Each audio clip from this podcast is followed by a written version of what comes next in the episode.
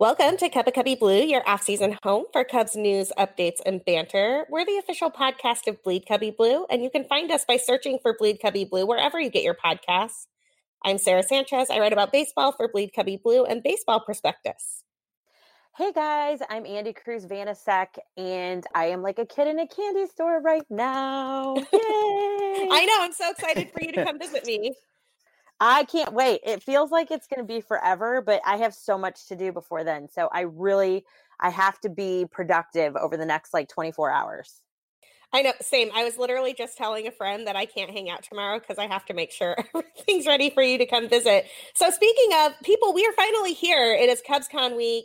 Andi is coming to Chicago to visit me late on Thursday night, and we're pretty thrilled to have a special guest here to take us behind the scenes a little bit on CubsCon. Michael Bolling is here from the Cubs YouTube channel. Uh, Michael, welcome and thank you for joining us today.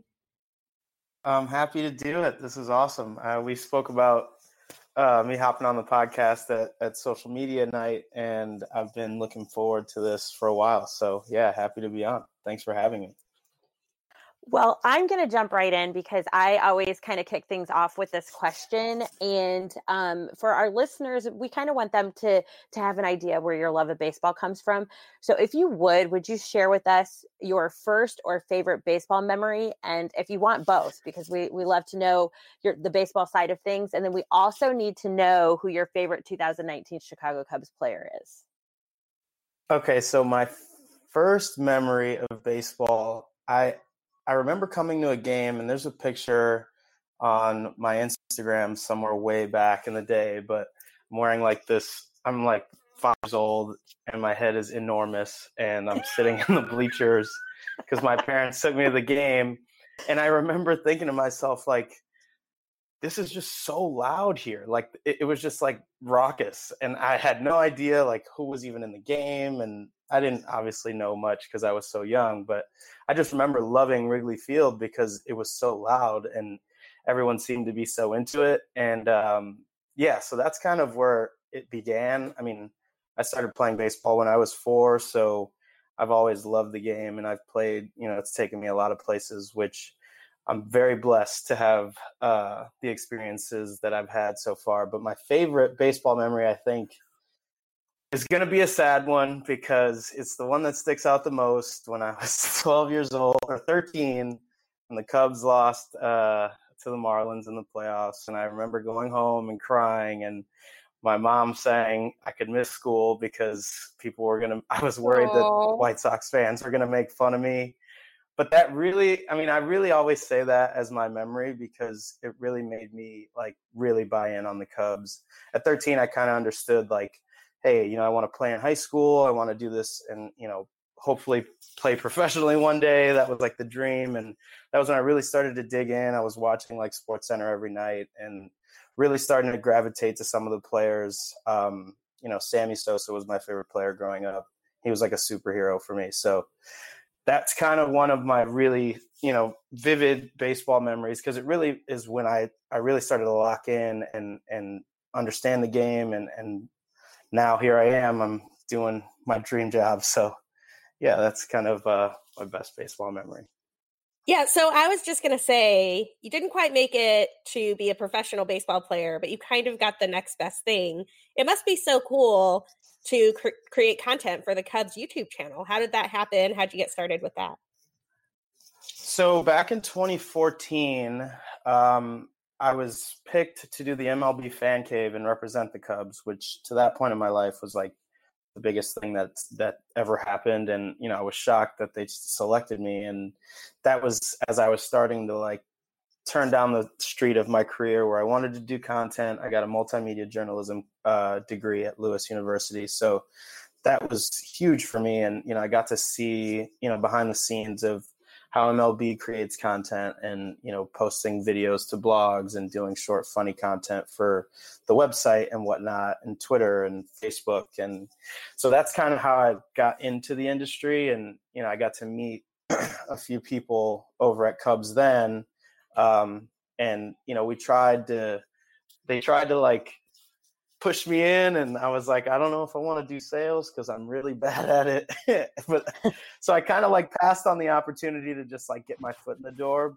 And, you know, I worked in production at 120 Sports and, you know, the years go by and I've kind of just like kept contacts. And finally I was on vacation um, lat, well, now two Christmases ago and I got a, a message on LinkedIn about this Cubs position, and I interviewed, and the interview process was like nine months long, but it was so worth it. And here I am. You know, I, I never thought that it would be, you know, I never thought the job that I would have for the Cubs is the one that I actually just like really wanted, like the dream job. And it just, you know, it's a testament to like hard work pays off, patience is a virtue, and you know, I could have ended up in another avenue with the Cubs that might not be as fun as the one I'm in now. So um, I'm very blessed, and and I'm hoping that you know I can stay young looking enough long enough so I can do it for a while.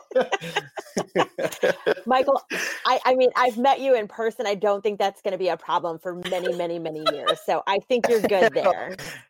I really appreciate that. That's very good to hear and I have to, I have to share because Sara and I did get to hang out with him at social media night, and I'm sure many of you guys remember us talking about him, and um, we both have many exchanges with him on Twitter. He is, and you can hear him smile like when he's talking, and like, but he is so charismatic. He, and you're just drawn to him. So if you ever have the opportunity to walk up and meet him, do it because he's one of those people that will keep you laughing and smiling and just like from beginning to end when we hung out with you we just had a blast and you're definitely somebody that we both agreed we needed to work with at some point so like great guy if you have a chance to meet him definitely do it but i have to stop you michael because i need your favorite 2019 cubs player okay so i i really really i mean this is tough because you're gonna get in trouble from Andi's from like, well, not really. I mean, first five minutes. um, I, I, would say my favorite player from last year's team was Willson Contreras. Yes. Just because podcast over. He's like the hell he's like the Hellraiser. and he's like he's like the the enforcer and you don't want to mess with him. He's he's the catcher, so he's involved in every play and you know, he shuts down the run game and he had, he had a hell of a year and I think he's only going to get better. Um, I think that the Cubs as an organization kind of needed a little bit of that. You know, over the years it's been like lovable losers and you go to Wrigley because it's a party and you want to drink. But, you know, ever since we've got Willson, it seems like on the field, we're not going to take any crap and you can't throw at our guys. And he's going to be the one that's always fired up about everything. And I think that the MLB as a whole needs a lot more of that. Just bravado and flair. And, and Javi brings a lot of that, but just having Willson behind the plate and managing the bull, you know, the pitchers and the bullpen is, is huge. Having a, a catcher that can hit 30 homers in a season and throw out 50 guys on the bases is a is a huge luxury. So I would say Willson was probably my favorite player from last eh, year. Thus concludes the 58th episode. No, I'm just kidding. I am a well-known. I'm like, fan. you did that on purpose, didn't you, Michael? I did not. So, so, so 2019 is it's this year. This past year was a struggle, I think, for a lot of fans. And, you know, I said after 2016, like, I wasn't going to let on the field stuff like stress me out too much. And now we're getting to that point where, like, you know, we do want more and, and we're expecting big things from the team. So, you know, I, I guess he was my favorite player from last season. I think my favorite current Cub is Kris Bryant. And, you know, I know his name's been tossed around a lot lately, which kind of hurts my heart because if you really look at the numbers and really dig in, he has a chance to be the greatest Cub of all time. And and I think that that's something that needs to be thought about seriously when people are saying like get him out of here and he doesn't want to be here and you know all that crap. I, I have a really really love hate relationship with Cubs Twitter sometimes because I think people just go off the rails and they don't have very much going on, so they just want to dig into rumors and just talk trash. But I think people forget that these guys are, are regular people and Kris Bryant has Twitter and he sees it and I'm sure it's it's not great for him to see people saying that they want him out of here when he's done so much for this organization in just a few short years. I definitely I, I couldn't agree with that more. I think yeah, that seriously one of the things Andi and I have talked about on Cup of Cubby Blue before is Cubs Twitter is not representative of the best opinion. Yeah, it's not representative of like everyone, like the whole group. Yeah. And I think the funny thing is I think it's a lot like the the game experience, you know, like you go to you go to games and some people are there for you know, just to be in the bleachers and see how many beers they can drink. Some people are there to keep the score and enjoy like the organ and the the surroundings and there's little subsections of Cubs fandom and you know you really get to see that come to light on Twitter because some people just really have an agenda and they're trying to get clicks and retweets and say crazy things but I don't feel like a lot of people mean what they say or they don't really think about what they're putting out into the universe and it never gets deleted. I'm keeping receipts for a lot of people on Cubs Twitter. So tell them, Michael. Tell them. I'm going to lead the positivity wave from here on out. well, which is a which is a virtual wave, not a literal wave, because there's no wave at Wrigley yeah. people. Yeah, just just no, clarifying. Never. Go ahead, Andi. There should no, be no wave say, anywhere. I'm, I'm, driving the positivity bus many times, so you're this is you're in the right place for that. Um, I I so I want to I want to change gears just a little bit because obviously this is a big week for many Cubs fans, and I don't know if I've told you this, Michael, but this is my very first Cubs Con. So this experience this week is going to be crazy, and you're going to get to see it through the eyes of somebody who's never seen it before, which I think is probably fun for some people, especially somebody like me because I'm already high energy, and then you throw me into something like this, it's going to be crazy. So tell us a little bit about what this weekend is going to look like for you and what goes on behind the scenes and and some things that the everyday fan won't get to see that you partake in and you prepare for us. So i think the main thing and you know i've you might be surprised to to hear that i haven't gone to a ton of cubs conventions in the last few years just because i think that the the energy is sometimes a little misguided with the grown men who are pushing over kids for autographs. So expect a little bit of that. But um, no, it, it is a wild week. I know that I know that a lot of people over at Cubs have been preparing for months and you know getting the venue and they've added a new venue at Lowe's for a special Saturday uh, event that's going to be like a lot of live tapings of some of the shows that have been on YouTube.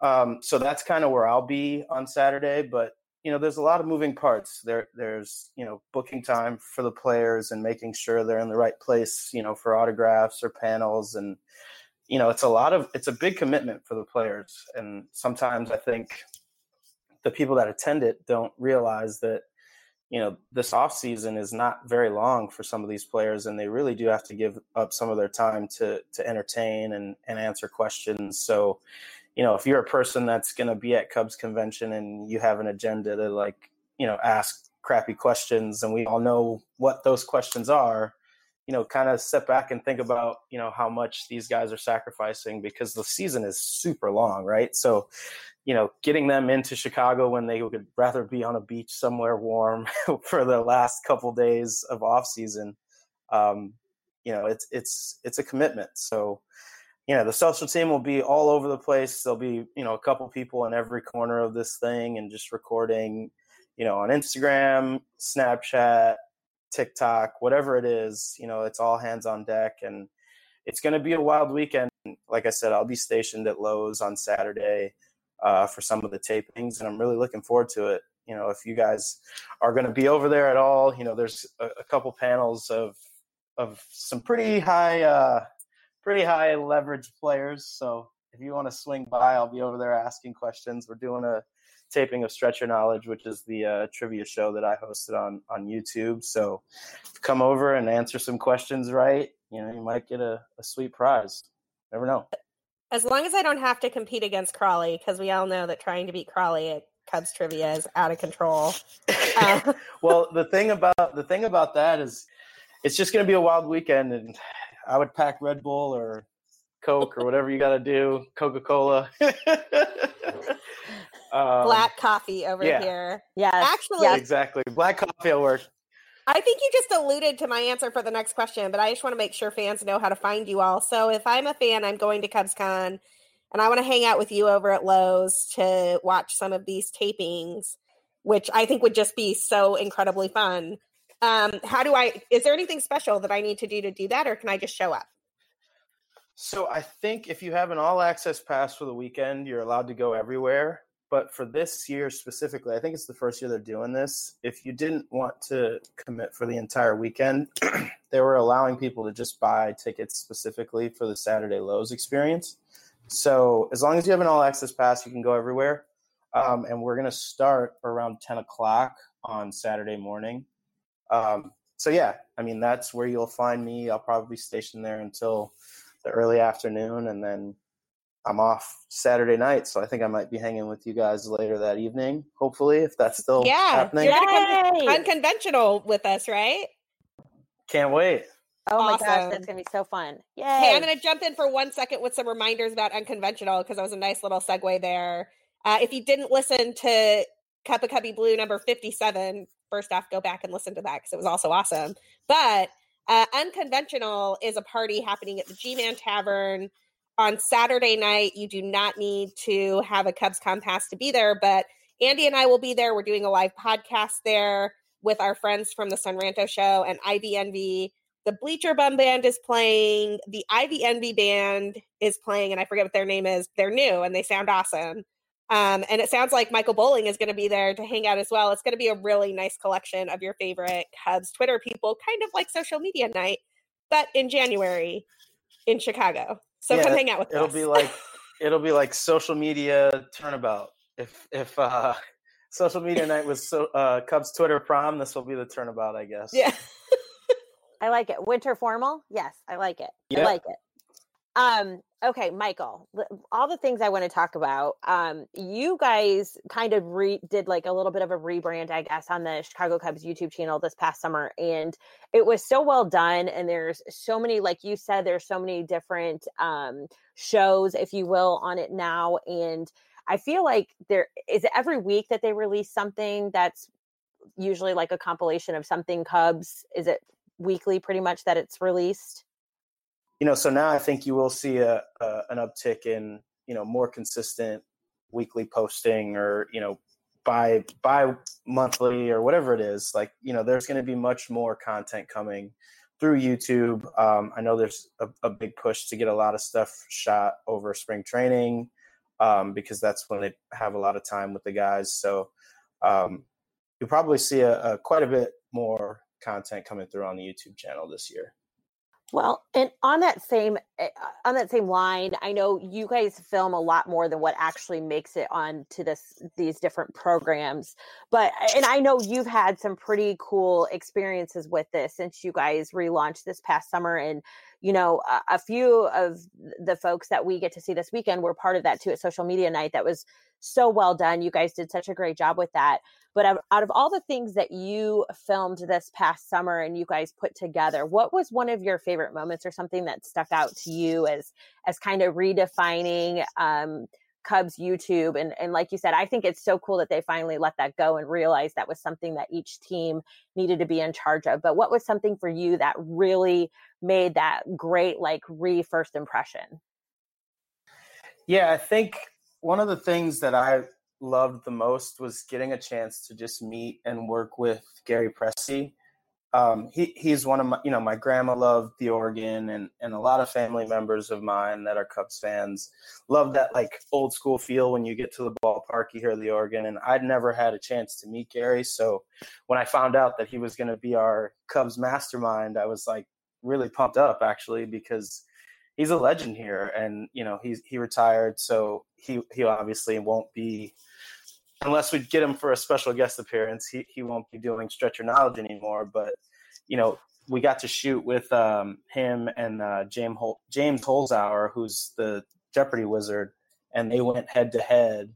And uh, Gary actually beat him, which I thought was awesome. That's incredible. Because you, you watch this guy on Jeopardy and he's insane. Like he knows everything, the answer to everything. And he's actually a Cubs fan. I think he's from Naperville, he said. But yes, yeah. He, yeah. he, he grew up he grew up loving the Cubs. So you know, I thought Gary was gonna get dethroned that day and he didn't. so that whole exchange, just like bringing him up there and how Gary kind of respected what he did on Jeopardy, but also the respect coming from James as a Cubs fan. Like he felt the same way I felt when I got in there, and it, it was really cool to see. And now James is on the Jeopardy Tournament of Champions, which is doing better ratings than college basketball these days. So he's a pretty popular dude out here, and and it, it was really cool to work with both of them together. I just remember watching um, when I keep going back to social media night, but I, you know, of course, watched that video a few times just to get all of my friends, be able to see all of my friends in there. And when you did the Crawley versus Gary Pressy, I thought that was really cool too because you got to see Crawley's raw reaction to to going up there and, and going head to head with Gary Pressy. I can't imagine that was anything short of amazing. So um, I just love that moment. Yeah, too. it's crazy because yeah. Sorry, sorry for no, cutting you fine. off, but I guess Crawley and and Gary had like a prior, you know, they knew each other before then because of some like hockey rink that Crawley used to play at, and like Gary used to play music there and I kind of like my jaw dropped. I was like, Crawley is literally everywhere, and now he's like yeah. had had Gary play the organ for him at like some random hockey rink. It, it was crazy. True. So there was a lot of really serious Cubs energy in the room that day, and and I, I felt really. I was happy for Crawley because I knew how much he wanted to be up there and get to see Gary. And Crawley actually beat Gary. Well, not beat him. He tied him, but that was like the closest thing. That's a had. win, though. That's a win. If you tie yeah. Gary Pressy, that's a win. right. He went home with the uh, the signed baseball, so he's the only one that got a prize from uh, Stretch Your Knowledge so far. So, any Cubs fans out there, you got to step your game up because uh, we're looking for winners, and we haven't had one yet. So. That's awesome. Well, Crawley's probably going to get another chance at CubsCon. He is always front and center for that. I was going to bother you about how to get more Willson Contreras content on the Cubs YouTube channel, but it sounds like we're on the same page there. So I think instead. Okay, wait. Can I drop a Can I drop a fun fact? Yes, please. Okay, so Willson Contreras gets his haircut by the same barber as I do.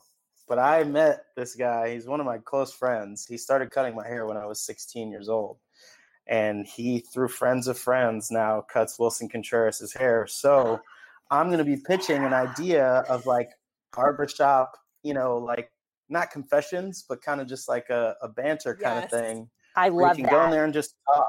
So um, maybe we'll see if it. we can get that one off the ground this year. That was so awesome. here for it. Yeah, we'll retweet definitely. it all day.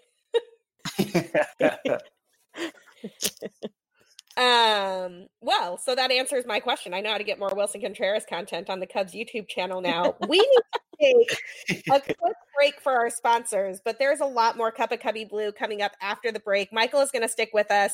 We have a lot of baseball news to cover. It has actually been a busy week, even though the Cubs aren't really making tons of moves.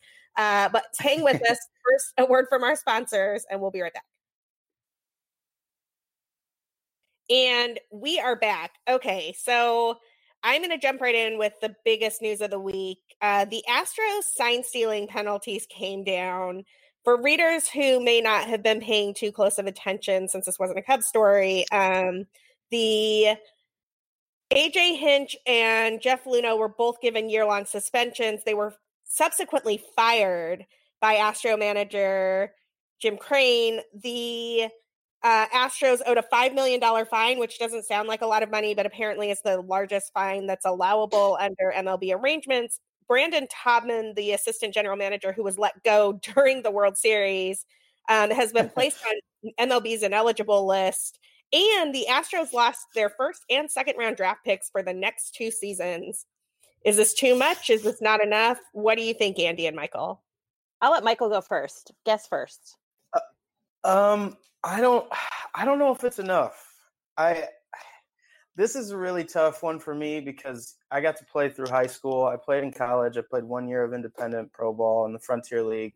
And I would steal the signs, but it would literally be because we picked up a sign from the catcher and we would relay them on the field. That's been a part of the game for centuries, and people have been doing that but if you're using technology, like if you have a camera pointed at the catcher and you're relaying the signs, it just takes so much out of the integrity of the game. Like we're not. I, I'm curious to see how some of these Astros hitters hit this year now that they're basically going to be done with this sign stealing thing. Like, is Jose Altuve, who I love, or Alex Bregman going to be a 330 hitter without this kind of help that they've been getting for the last couple seasons? so we're going to learn a lot about what's really going on there. Um, but yeah, I don't think it's enough. You know, they got fired because Jim Crane wanted to get from out of this whole story, and it's going to follow them forever. So good on them for not even waiting any longer to fire those guys. Um, but five million dollars, like Gerrit Cole made five million dollars since we started this podcast. So like I, I don't know how much like they need to change that rule because these teams have so much money. I mean, after you win a World Series, you bring in a lot of revenue, and five million bucks isn't enough to me. Um, the draft picks is where they're really going to get hurt, I guess, because if you're losing draft picks for two years, first and second round picks, those are guys that you're projecting are going to be a part of your roster, you know, your major league roster for a long, long time. So we'll see if that really hurts them. But I think they could have done more. I'm not sure what that looks like. You know, I've thought of like crazy things like maybe they start every game down to nothing when the game starts or something. I don't know. They could have gone off the walls and did something like that, but I think they could have done a little more. I, yeah, I heard somebody suggest, I think it was on Twitter or maybe on Facebook, that the Astros should have to tell the batter what every pitch is coming in. I was like, that would be insanity. Yeah, be awesome. Obviously, not going to happen, but much more like of a tit for tat for what they actually did.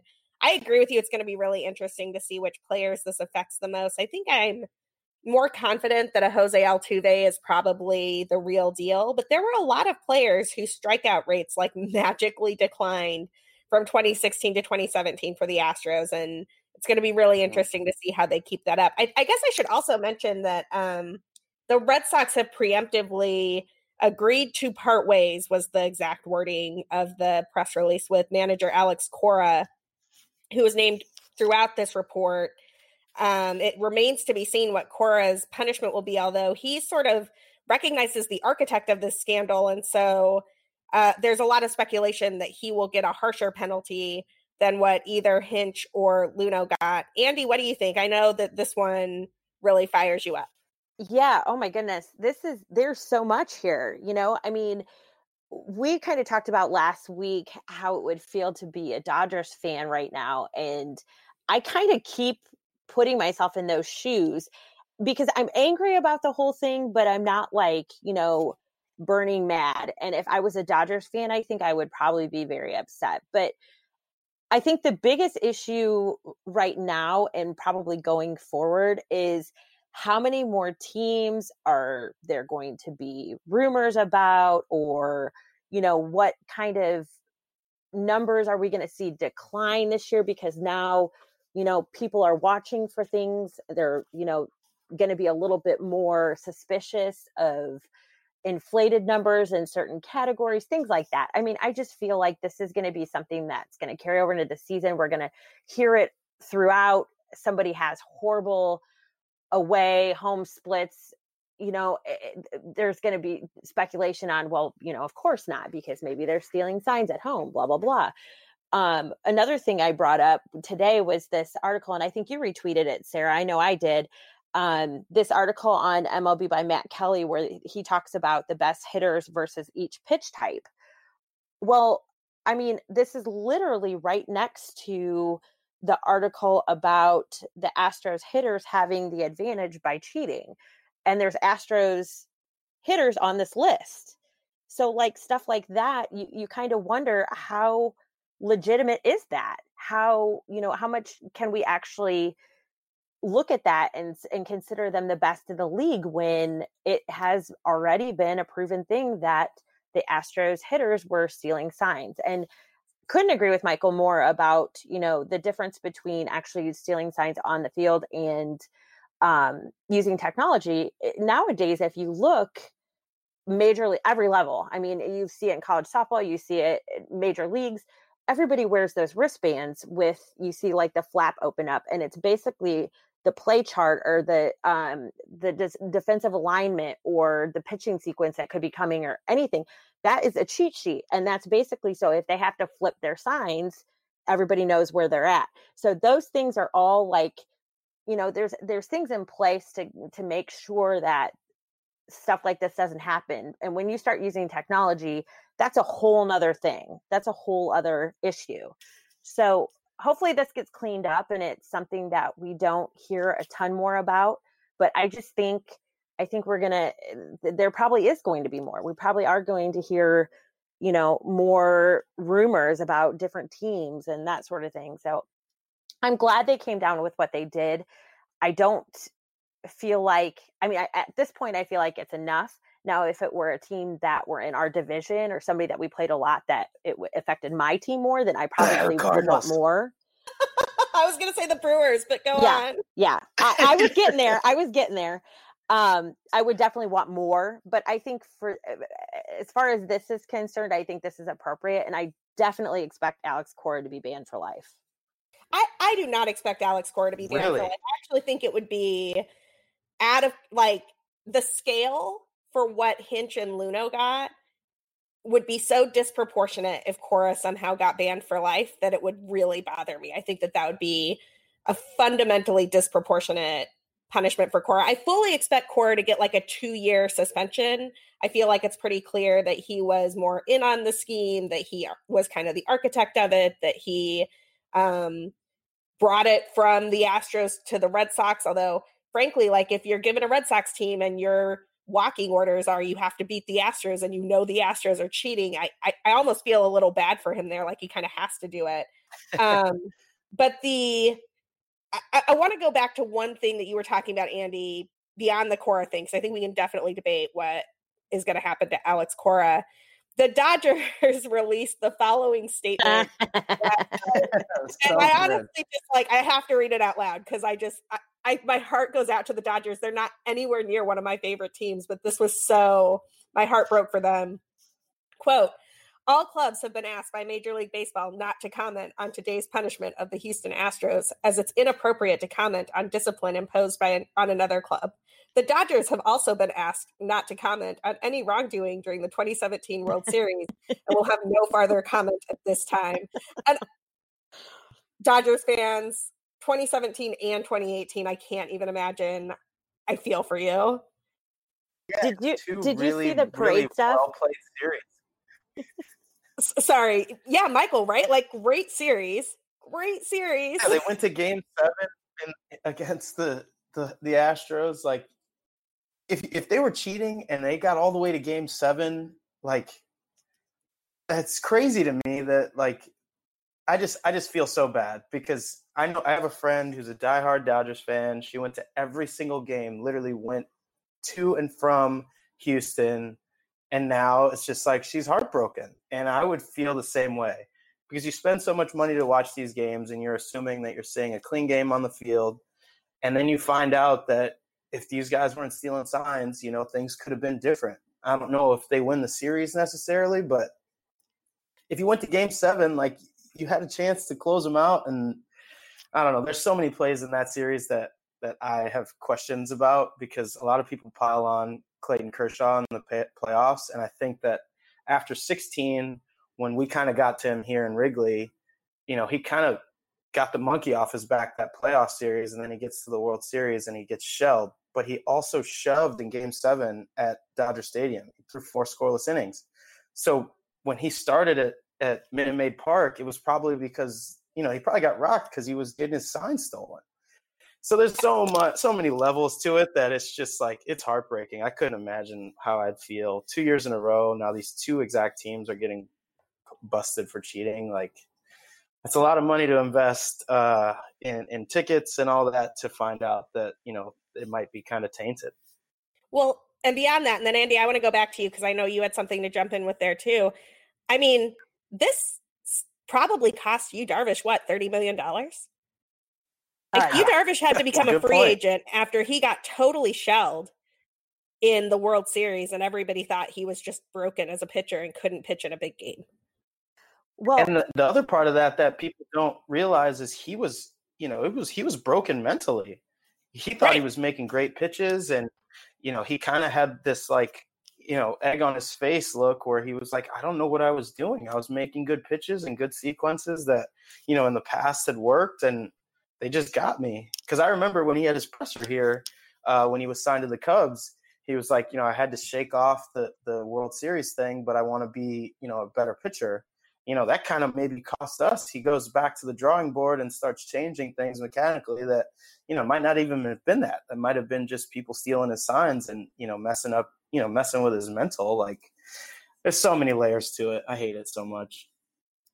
Um, another thing to think about that too is as Cubs fans who now we are looking to Yu Darvish to possibly fill in that um you know major dominant pitching role that we're in need of this year where would he be right now if they weren't stealing signs? Like would he have been dominant? Would they have won the world series? Would he still be a dodger? Like there's just so many what ifs. It's just kind of crazy. But i wanted to reference um Yu Darvish has be- quickly become a Twitter um god. I mean, he's just amazing with some of the stuff that he puts out there and he's so witty and he's so intelligent and well spoken and he's just kind of out there like and he doesn't mind. But he was he's um said basically asked the Dodgers if if he would be invited to the parade if they were having one for the 2017 World Series. and it was so great. His wife came back and kind of retweeted him and said you know, everybody says, so I'm paraphrasing something along the lines of everybody says, you know, well, what if? But I tend to think of it as that moment, that game, that experience helped make him the man he is today. And I'm like, what a what what a great outlook. I mean, and he and that's the thing, like he has mentally, I feel like he has totally like redeemed himself and repaired himself, and he's such, you know, he's such a great guy and somebody that I'm excited that is a Cub this year because we need to be excited about something. But that was just such a great way to look at that. Like he could be, he could look back and just be so pissed off and be angry and be like, to kind of, you know, make a joke about that, make light of it when we all know that that was obviously a point of, you know, severe distraught for him. So, you know, cool, cool on him. Good on him to, for that. No, I totally agree with you. There's so many different uh, contingencies here you know, I I never feel bad for Yankees fans, but my brother texted me earlier this week and was kind of like, you know, the Yankees lost to the Astros and the Red Sox in the playoffs. Da, da, da, and and look, the Yankees don't need any more rings, but they're another team that probably um, feels a little bit slighted here. I mean, there's this great image where the Astros walked off the Yankees on like a Aroldis Chapman 102 mile per hour fastball or something, and Aroldis Chapman just looks dumbfounded that it happened. And you've got to wonder if part of that was the sign stealing scandal. Um, and and that's and that's the rub. Like we'll never know. What Michael said is true. You spend all this money in it on it. You want it to be fair. The only way baseball can possibly matter is if the games are fair. And things like this call that into question. I think it's terrible. So yeah, I just wanted to jump in and and talk a little about a little bit about the idea that sports gambling is going to be legal in a lot of states here in the next few years. I think that's one of the the key things when when Major League Baseball is making these decisions on how to to police this, and you know now we're going to be talking about it forever. You know, there's going to be apps where you can bet on you know will the next pitch be a strike? Will it be a fastball? Will it you know will it be a base hit? And if you have any any any any thoughts that people are cheating, like that's going to change a lot and like people are going to be making money so these cameras are going to be on delays and whatnot and you know this is something that i think that major league baseball was considering when you know these punishments came out and i think that's probably part of the reason why it took so long because they have to get out in front of this and that's why i think that they probably could have done a little more in terms of you know how harsh these punishments are because there's a whole nother variable that's on the way. And I think that could get pretty scary. You know, MLB has a, a history of, you know, Shoeless Joe Jackson and Pete Rose and all these things that, you know, people never forget about. You know, we're still talking about things like that. So in order for them to get on the right side of this, I think some of these penalties, you know, Cora's, I think,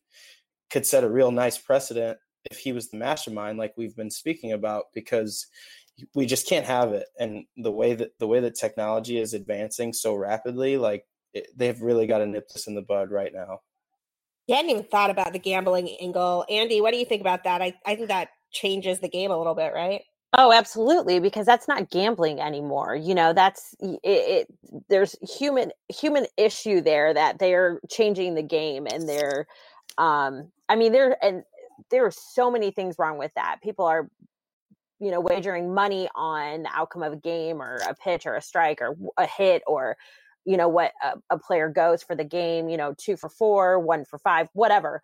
And all of a sudden you start incorporating these things that humans are actually making sure what happens in that game then yeah like michael said that's a huge issue.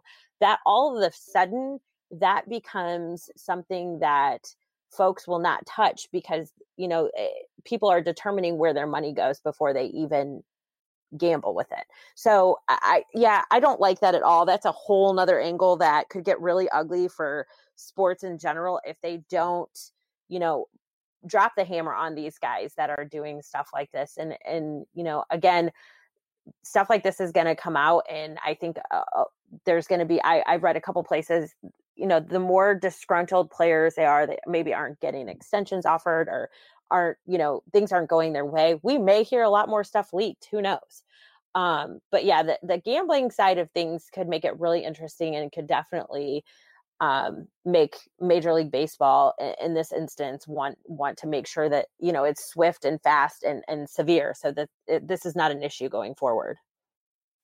Absolutely, I'm going to switch tracks here a little bit. Um, holy Nolan Arenado rumors everywhere. We talked about this a little bit on the last episode because there were some weird rumors out there about like, oh, the Cubs could make a move for Nolan Arenado and Kris Bryant could still play center field. And and those got walked back pretty quick. But in the last week, it looks like the new rumor that does have a little bit more staying power is the Cardinals. I mean, that would be a huge move for the Cardinals, who also just made a big move for a new pitching arm earlier this week. Let's start with Nolan Arenado and the Cardinals. Andi, you live in St. Louis. what do you think of this? Okay, I know you guys get here tired of hearing me say stuff like this, but this is my freaking nightmare. Like, is this seriously gonna happen? Like, this is so bad, you guys. I mean, and the funny part is, I mean, it's not funny. It's like funny, haha. But people around me are like, you, you can tell they're tiptoeing around asking me about it, and they want to know how, what I think about it, but almost like in a smug way, you know, like, haha, we're gonna get Arenado type thing. I don't know. I think I think um you know I, I follow Jeff Passan. He's one of the few people I have on alert on Twitter, and he did a, a very informative tweet today that kind of made me chuckle a little bit because I know um, every fan base has them, but I feel like there is an abundance of them here in St. Louis where I live. As soon as any fans get wind of something like this, they run with it, and all of a sudden it's a done deal, and they're the best team in the whole world, and they have the most championships in all of the land, and blah blah blah blah blah. You know where I'm getting at here. But he mm-hmm. kind of, I don't want to say he walked it back, but he definitely was like, yes, they've talked. No, nothing is happening. It's not as serious as you guys think it is, that sort of thing. And I really like appreciated that about him today because I needed that and I almost retweeted it because I, I do have quite a few folks from in St. Louis that follow me and that are Cardinals fans. And um, but I didn't want to I didn't want to come off come off as as that person. And you know, I just don't know. I don't I love it, but I don't, you know, because I mean it's it uh, something has got to make the Cubs feel some sense of urgency. And if the past two seasons ha- has not done that, you know, maybe something like this would. I don't know. I, I just this whole there's no money and we're not doing anything thing. It, it, becomes even more frustrating when you see teams like the Cardinals make huge trades for a name like Nolan Arenado. Like that is just it, it's alarming to me and it's kind of scary. And you know, you I don't want to see that happen, but at the same time, what control do we have? We kind of have to sit back and watch it happen and hope that we can do something about it. Yeah, I I think that it, it is really scary. You know, I I was one of the people that you know I left the bar one night when I found out that Paul Goldschmidt was going to be on the Cardinals, and that was that was a nightmare. Um, if they get Nolan Arenado, that would be a enormous move for their franchise. And I don't have anything nice to say about Cardinals fans, so I really hope that he doesn't end up there. I hope that he sits down with his wife and, and says, or his girlfriend, whatever, and says, Do you really want to live in St. Louis for the rest of our lives? Because I would probably, if I was the wife, I'd be like, Hell no. Like, Denver is awesome. Like, why don't we go somewhere else, like LA or Chicago? I, I don't know. I would be really, really upset if that happens. Um, but like you said, you know, Jeff Passan said that there's not really legs to it, which is really nice to hear. And you know, I, I was at a wedding over this past weekend and I saw that report um, about Nolan Arenado tech, you know, potentially being part of a trade package to the Cubs and moving Bryant to center field. And I was really excited for a second, but then as I got, you know, dug in a little bit, I'm like, it, it would take a ton um, to make that happen. One thing to look for, though, is, you know, uh, Josh Donaldson signed with the Twins today. So I believe that the Braves are going to need uh, a third baseman here and a cleanup hitter, and they have a lot of prospects. So I could see that being somewhere that he might be enticing. That's not in our division; it's in our league. But anything to keep him off, you know, out of a Cardinals jersey, I'm for. You know, I would, I don't care where he goes. Just he just can't go there. Well, I, I you know, I, I obviously agree with all of that. I will say that uh, the Nolan Arenado rumors had me running to Fangraphs to look at his home and away splits. And look, he's a different hitter in Coors Field than he is on the road. And, and it's not like he's a bad hitter on the road, but he's kind of like Yelich, Yelich's home and away splits. And then at Coors Field, his ops is like over a thousand and away it's like 866 so i'm not saying that he's a bad player by any stretch of the imagination he's still an above average bat away from Coors Field but it's it's unclear that he would be quite the offensive threat um, that he has been with the Rockies in St. Louis. It's also, I will say this, it would be a huge defensive upgrade for the Cardinals at third base if he were to go there. So we're going to keep our eyes on these Cardinals rumors and hope that nothing comes of them. That would be a pricey package, though. I mean, and, and I, I want to kind of move to a different, the other move that the Cardinals made. Uh, they traded for one of the Rays' top pitching prospects, I think I'm saying this right, a guy named Liberatore. Um, mm-hmm. Really solid arm. And in order to get him and another uh, prospect, a catching prospect, I believe, they gave up two players with MLB experience. They gave up Jose Martinez, who has been a really solid bat for them. He profiles more of a more as a DH. He's not a great outfielder.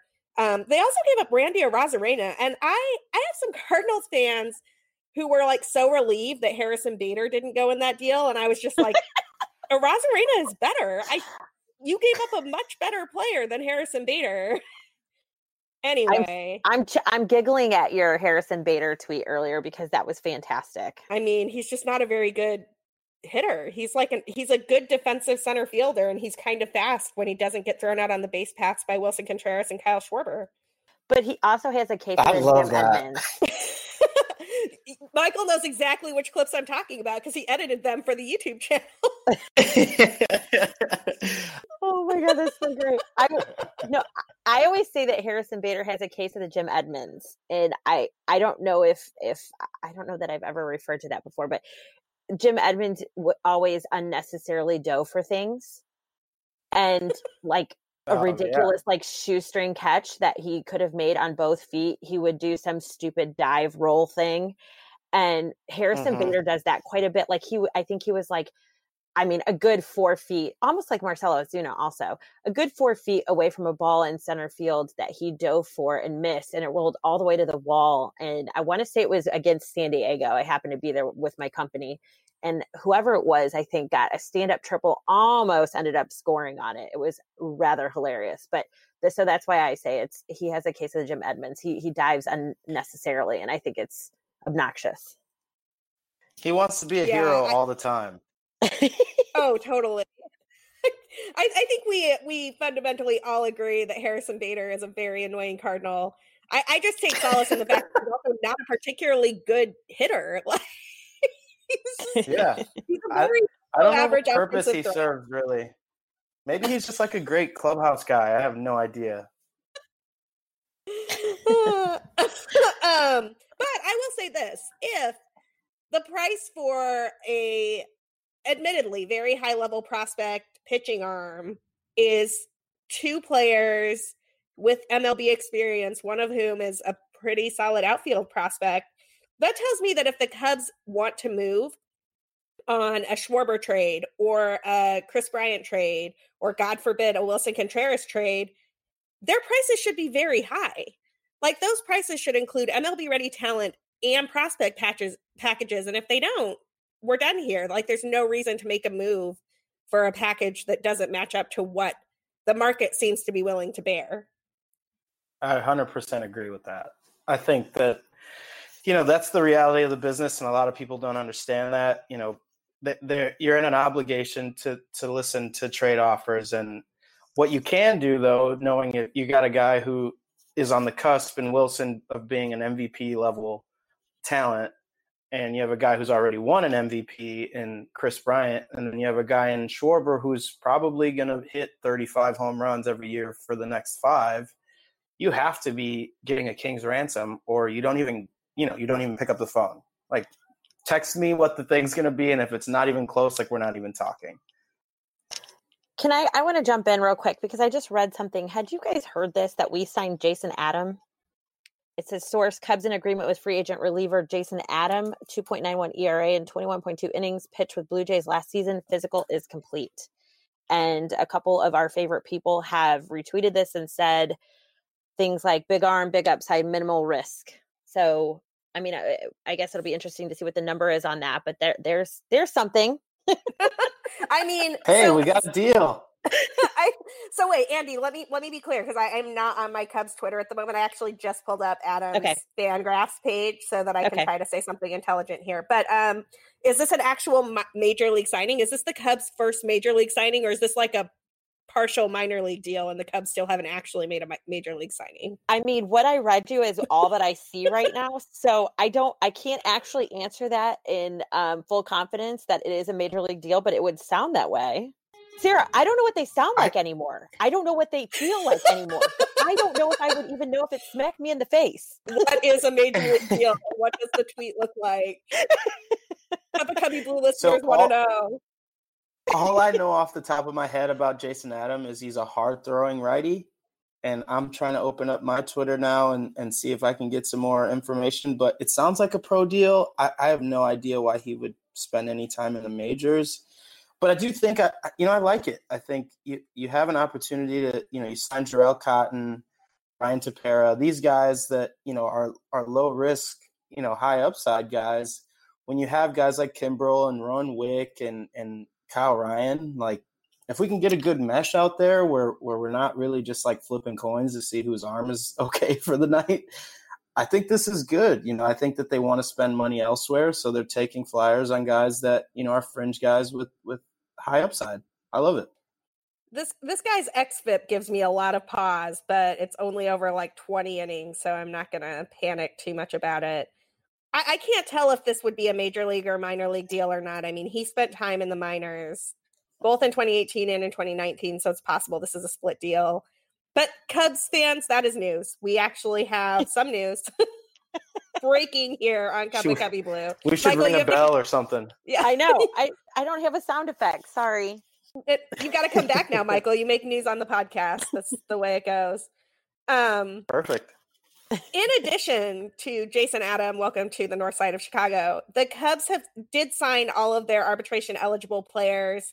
They were almost all spot on with the MLB trade rumors uh, estimates within like a hundred thousand dollars or so, with two exceptions. Javier Baez signed for about seven hundred thousand dollars more than he was projected to go for from MLB trade rumors. Interestingly, Kyle Schwarber signed for about $810,000 less than he was projected to go for. Um, what do people think of the Cubs arbitration signings, and is there anything we can read in these tea leaves? I guess I'll jump in. I, I think the Javi thing is is warranted. He's probably our best player all around. Um, I think he'll probably be the first to be extended. I hope that happens soon. Um, so no surprise there for me for Schwarber getting less, I think this might be Schwarber's prove it year. Um, you know, we've had good success with him. He had one major injury, missed most of the season, became a folk hero, had a solid year last year. Um, but, you know, with the idea that we're still waiting to see if the DH is going to be a thing in both leagues. Like, I know that that's probably one reason why we're just holding on for dear life because he's better in the outfield, but he doesn't project. He projects more as a DH. Um, you know, I could see him maybe playing first base somewhere. Um, he was a catcher. You know, he came up as a catcher, so I think that's something that he could be taught pretty easily if he didn't play there. You know, in the past. Um, so yeah, I think that they kind of want him to prove this year that his defensive metrics are going to be on par, if not better. And then can he put up another 38, 39, and then maybe eclipse 40 home run season to warrant having to extend him as well? The problem with having all these guys come up at the same time is there's just not enough money to get everyone extended. And I say that knowing that there is because every team has, you know, unlimited funds, in my opinion. But when you look at the business side of it, it is really tough to to sign all these guys in the same season. So they're going to have to get creative with maybe they sign Javi to an extension in the middle of the season if they can work that out. You know, and it, it, a lot of it comes down to will the agents negotiate during the season? Does does the player not want to have to deal with that? You know, they're free to to make that decision on their own. But it is nice to have them all locked up for this year. I think they are all getting the money that they deserve at this point. I think Javi obviously deserves his extension. I think Kris should get an extension, but we're still waiting on the, the service time grievance. So we've got to wait that out to see if he becomes a free agent, you know, next year as opposed to 2021 the service time grievance uh, is actually the most annoying thing ever. I cannot believe this is not resolved yet. And it's impossible for the Cubs to really see what his trade value would be. And I'm not saying that I want the Cubs to trade kris Bryant. Y'all know that I am only on that train if the return is so ridiculous and obscene that the Cubs can't say no to it. But how is it that this thing has been hanging out there since 2015 and we're a month from pitchers and catchers reporting and nothing? Like we hear nothing. I think so I was two years old when it is... started. What was that? What was that, Andi? I said I think I was two when it started. like this is well. The crazy thing is, we've we've had five five World Series champions in this time. We've had two people get fired from their jobs who are World Series champion managers. So the idea that a, a scandal went down in two places and had been like ruled upon, and this service time grievance has been going on for five seasons, like they got to get this done, man, because it's not right to Kris. It's not right to the to the agent, to the club. why it's taking so long. Well, and he's far from the only player that teams did that with. I mean, I can't remember all of them off the top of my head right now, but there have been a bunch of call ups. Vlad Guerrero Jr. comes immediately to mind. Uh, Fernando mm-hmm. Tatis. Like there, there were some players who was kind of like, hey, what's holding these guys back? And she's like, oh, I don't know. I guess their defense isn't ready or whatever, which everybody knew what that meant. Those players are all implicated if anything happens with that service time agreement. I just kind of find it wild that we've had like six scandals about the baseball itself and multiple physicists pulling the ball apart and being able to tell us what happened with it. And nobody can decide if on this service time agreement. like, what? Yeah, it's bad. All right, we were just talking about Javier Baez and his awesomeness. So I'm going to end this podcast on my favorite note of the week, which is that we have two new pieces of statistical information. One of them Andi alluded to earlier involves Willson Contreras, and one of which involves Javier Baez. Um, the article she was talking about, where Astros players were shown as having really great uh, results against certain pitches, also includes the following tidbit which is my favorite piece of news from the week, which is that Willson Contreras has the highest WOBA against curveballs in Major League Baseball, and it is not particularly close, people. Willson Contreras is out here mashing curveballs and like absolutely destroying them, and I am here for it. What do we think of Willson Contreras, curveball killer? I think he's a world class athlete that is damn good at his job. That's good. That's good. Because I don't like where I don't like where other people were taking that when I because they made reference to that after I posted the article uh, questioning why the Red Sox or the Houston Astros players were on there. So don't question him. Don't question him. Don't question Willson Contreras. He is he yeah is good at his job. He seems like the guy that he was just a stud from birth, right? Like right. him and Javi, I guess you could say. Like he, he, was just destined to be this great baseball player, and it, it's inane. Like you know, some people just have it. You know, I I hit curveballs pretty well. you know, throughout my time playing, I hated facing changeups because in the same arm slot, it's just so impossible to tell. But yeah, he he obviously sees spin well, and it doesn't really surprise me. I, I, would like to know how many catchers, you know, if you put a bunch of like the best catchers, like what their numbers are like on curveballs and other off speed pitches, because I see so much of them that, you know, their eyes trained a little different. So, but I mean, Willson's a stud.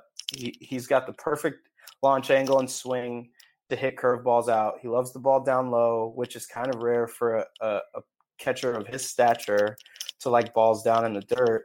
You know, he kind of golfs them out of here, but he hits the ball with authority and, and he's got a great bat path to, to get to those spinners. So I don't see that changing. You know, I, I hope he's the best curveball hitter for the next five years for the Cubs.